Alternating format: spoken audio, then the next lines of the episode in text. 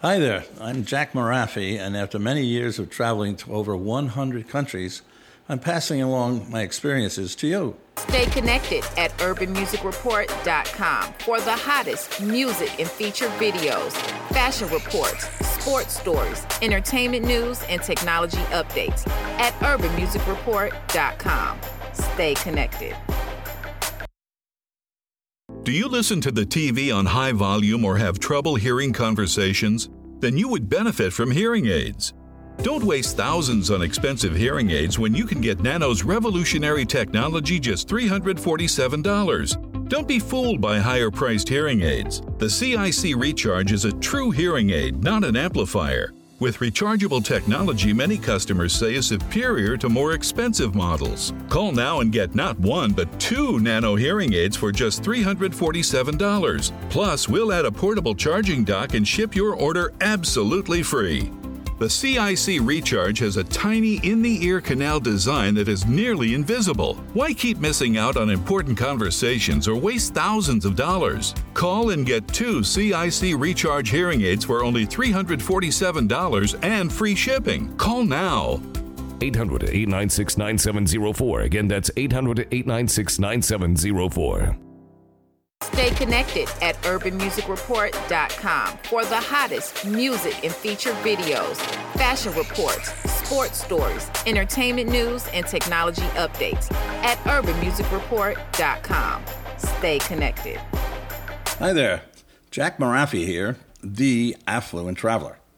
Today we capture the world famous vineyards in the second city of France, Bordeaux. Bordeaux is the third wine area of my series seven fine French wine regions. Check out the others on this and other H2O TV network streaming channels.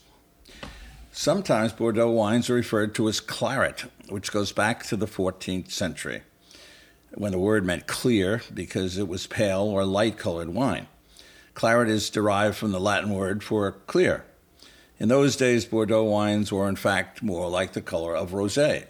These days, claret is used as a generic way by some people to signify Bordeaux wine. In the 1700s, England and France were at war, as they usually were, and around that time, the English started to gravitate to Portuguese wines and ports to satisfy their thirst. When we start to talk about the wines of Bordeaux, you will recognize some of the world famous names in the wine trade that are found here Chateau Latour, Chateau Philippe de Rothschild, Chateau Haut-Brion, and Chateau Lafite, to name a few. These are among the blockbuster wines of the world. Others found it a little while later, and yes, they're among the most expensive wines in the world. But more about the town of Bordeaux, however. Sitting firmly on the last curve of the Garonne River, the city of Bordeaux is also on the Atlantic, about 425 miles from Spain. It is one of the sweetest spots in France.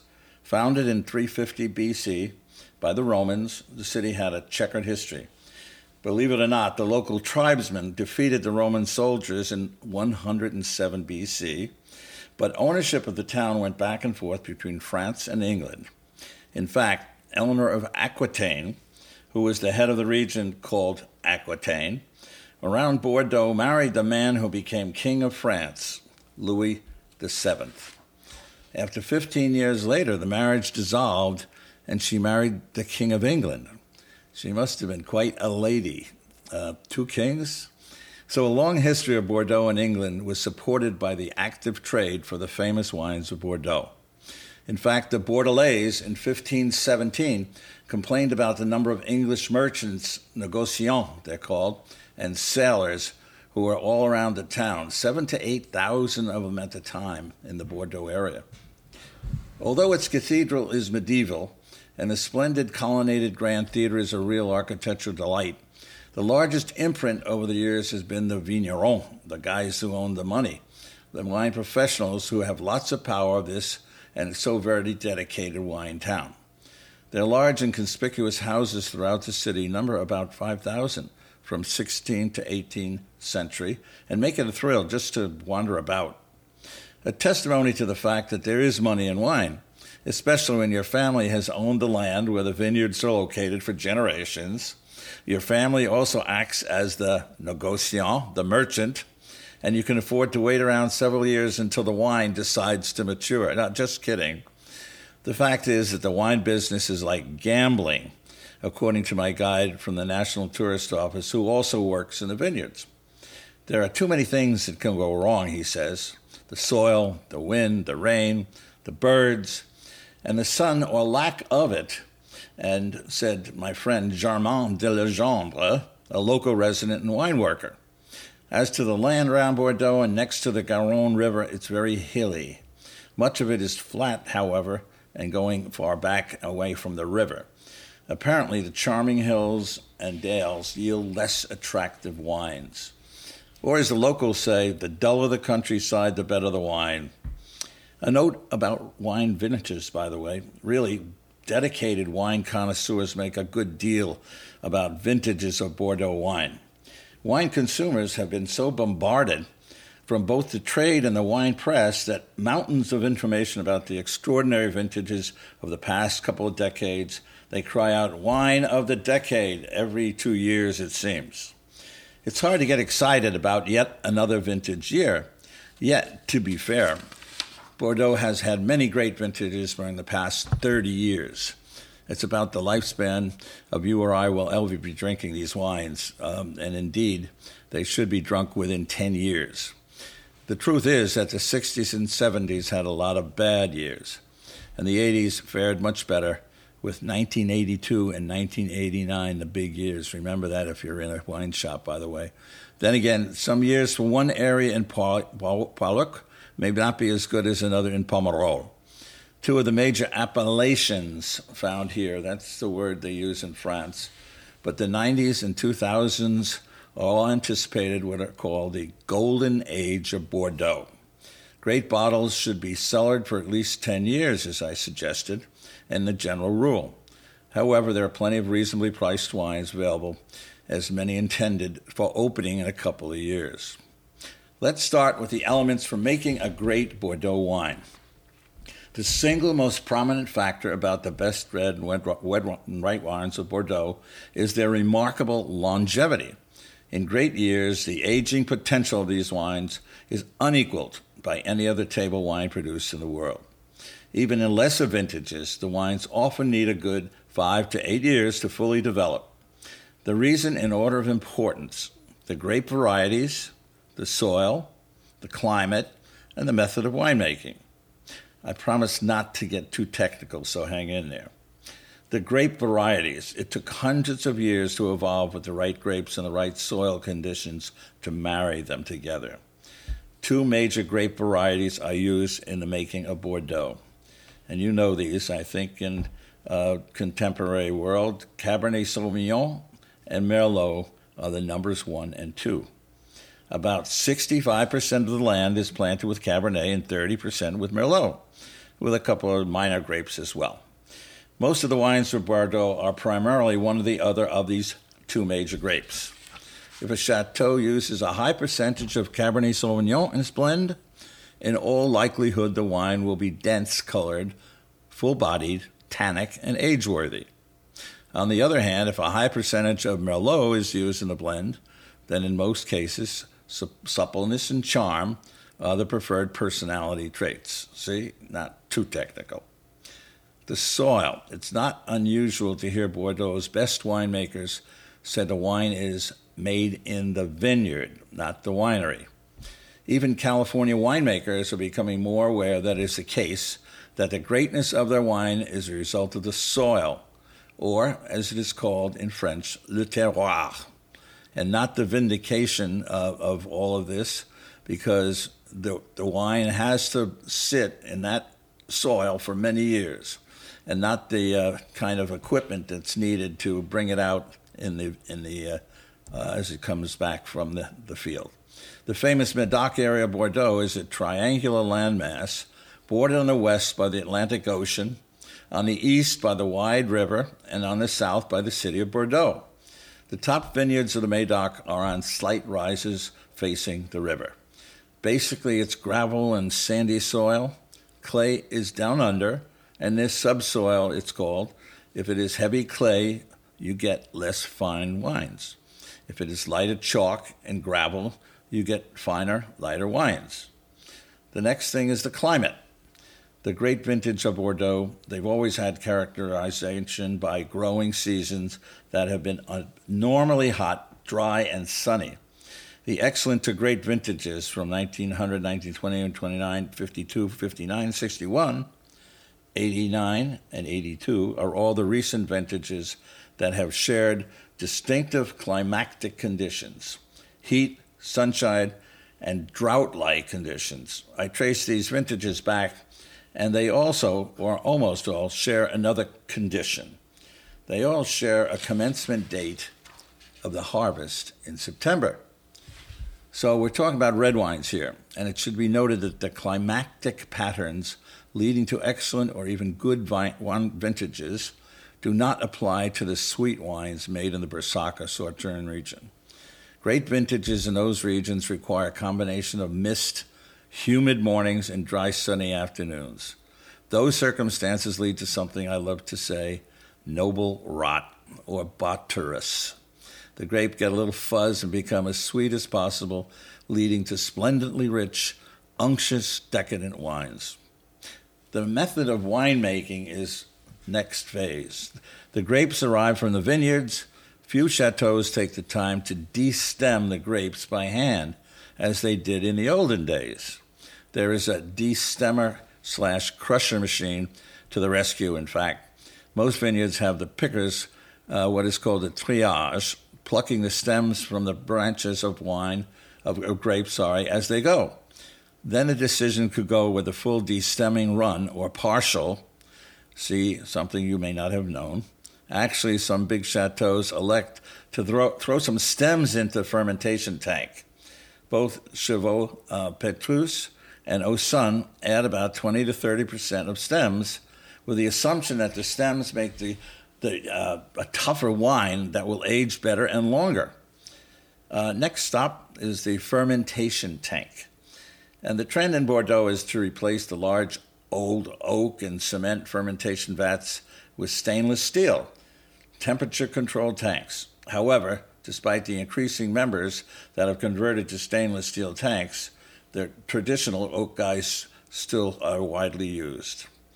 As the fermentation starts, and this is a natural occurrence in, in wine when you put a bunch of grapes together, they start uh, bubbling and it can be pretty hot affair. The winemaker makes a decision to chapitalize or not to chapitalize. Easy, that means to put in some sugar uh, this means to pop a little sugar into the vat. It means that the winemaker helps the wine to achieve a higher level of alcohol. And nobody is really above this. It's something that they make a judgment about right then and there. And the vines do not have enough natural sugar to go beyond 12% alcohol, by the way, which usually is the case in, in very many uh, wines. Uh, some are a little bit more to 14 or 15 degrees, but that's about it. Then a little old winemaker, more and more the daughter of the founder, by the way, makes the decision to keep a particularly long cuvaison, as the phrase is called, usually 7 to 14 days. Well known chateaus that adhere to a particular long cuvaison include some big, big names Petrus, Trotanoy, and Cos d'Estournel, Montrose, Latour, Lafite, Rothschild, some of these big guys. There's also a secondary fermentation called a malolactic fermentation, and I'm a little, a little too big for us here, but sometimes occurs simultaneously in the vat, or in most cases, it happens a year after harvesting. It allows the wines to develop a soft, and we say creamy lactic acidity. Now the wine is put into barrels, and there are a number of options. The use of new oak, versus old oak barrels for wine aging has been hotly debated in winemaking circles. The big first growths like Latour and uh, Lafite Rothschild insist on 100% new oak barrels for virtually every vintage. Others use 20 to 30% new barrels, with those makers wondering if the oakiness in vanilla is too strong to fight the natural aroma of the wine. There's a natural vanilla flavor that comes from oak. In Bordeaux, the wines spend 12 to 24 months in little barrels, which has been reduced over the years to leave more fruitiness and freshness in the wines. Another ancient technique, uh, technique to keep the solids from entering the wine is fining, whereby egg whites are introduced in the vats. Curiously, the major wines of Palmer, Margaux, and Pichon Lalande and Mouton refused to filter their wines, while another group of growers, uh, again, several these major, major names, Haut-Brion, Talbot, Cheval Blanc, they do not. The chateau usually refuses to release the wine for shipment until the wine has rested from two to four months. Now to the major characteristics of the most notable wines. Most are found in Medoc and Haute Medoc. Um, as you come from the headwaters, you are see full body wines. Pauillac is classic, and most people think of as a Bordeaux. Black currant, cedary bouquet, lots of fruit. St. Julien, hard to tell them from the, the. Rich fruit. Margaux, lightest of the Medoc. Saint Emilion, softer. And basically, Saint Estèphe is really the, the one that is in the middle, not too harsh and not too soft. Pomerol, called the Burgundies of the Medoc, is much more simple and rich and opulent black currant and black cherry. Barsac, it's a sweet wine, rich, overwhelmingly sweet, bouquet of honeys and tropical fruit. Grave, favorite over Medoc wines by the English, and the first French wine to be praised in Pepys' Diaries of 1660 was a wine from uh, the Medoc and uh, from Grave, which is Haut-Brion. And indeed, there are a couple of more wines in that area as well. There was a great classification in 1855 of the Red Bordeaux. The top 60 wines included all the names I've been talking about. And yes, they are the ones that are out of sight in price. The classification does include more wines from Pauillac than others, 18. And I drove along the D2, the famous Route du Grand Cru. Incredibly, as you travel, the great houses of Bordeaux are situated one after the other, like big uh, Greenwich, Connecticut uh, chateaus, all in a row. Chateau Latour, uh, marginally in Pauillac, and Pichon-Lolong, and Pichon-Longueville, and these are just the the creme de la creme of these wines are going one after the other, right next. They don't have a, a lot of uh, the vineyards out in front, but they're beautiful homes. And uh, maybe the heaviest and heavy duty is the Maison du Vin with the extremely political Commanderie des Bon Temps, the publicity organization promoting the wines of the Medoc. Tasting Bordeaux. I have a friend in the Temecula Valley uh, in California who has solved the idea of temperature for all time, and I accept it.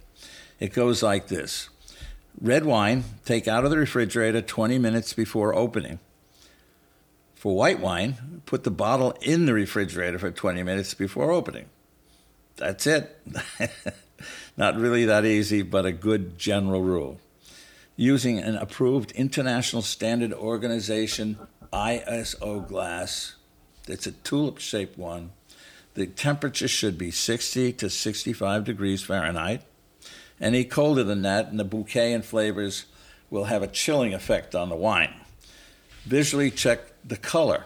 A young Bordeaux wine that is light in color, hazy or cloudy, has a problem. All the great Bordeaux vintages share a very deep, very deep, rich, dark ruby color when young.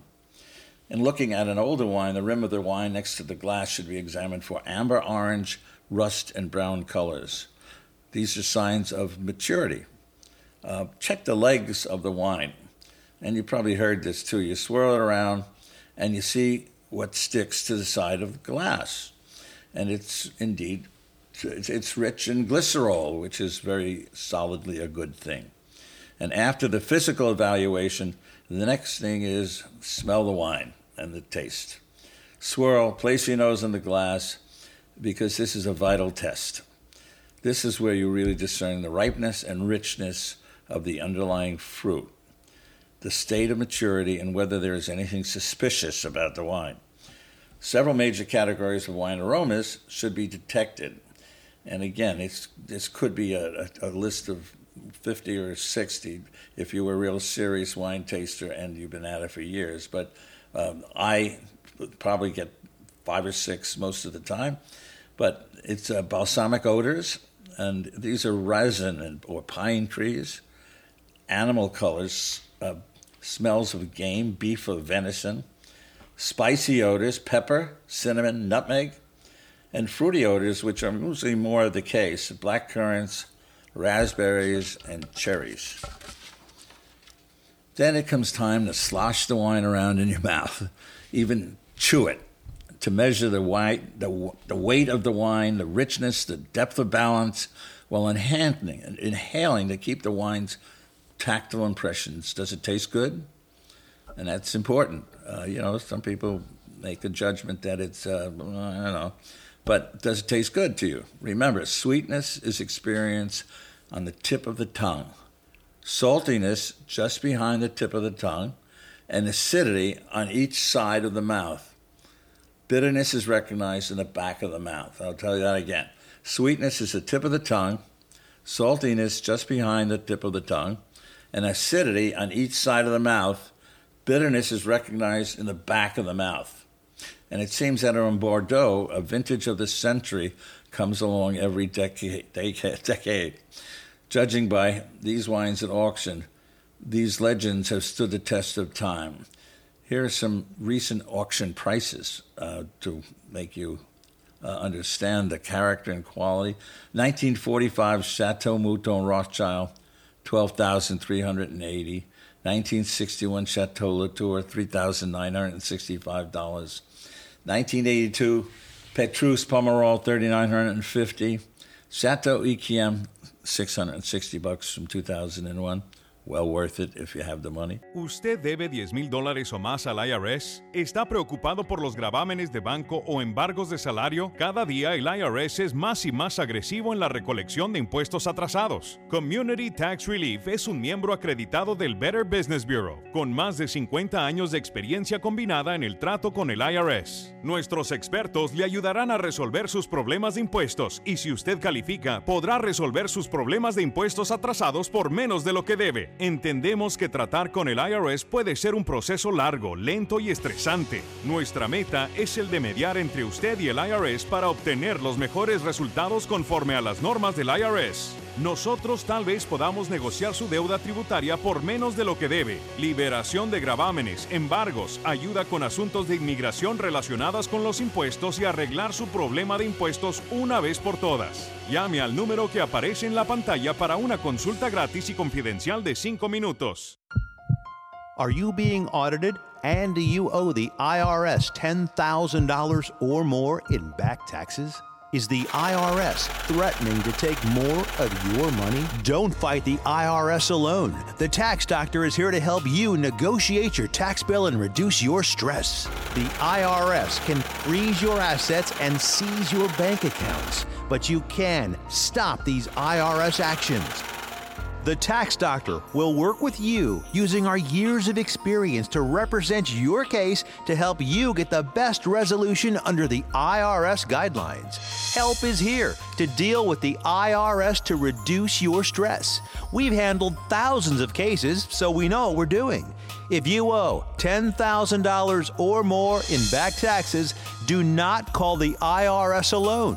Call a tax doctor now for a tax emergency analysis. Call 800 586 7140. Stay connected at urbanmusicreport.com for the hottest music and feature videos, fashion reports, sports stories, entertainment news, and technology updates at urbanmusicreport.com. Stay connected. Thank you for joining me. This has been Jack Marafi, the affluent traveler. Today, we've seen um, and discovered Bordeaux wines, one of my seven fine French wine regions. Look for added sessions to the series. Look for the others on the several stations of the H2O streaming network.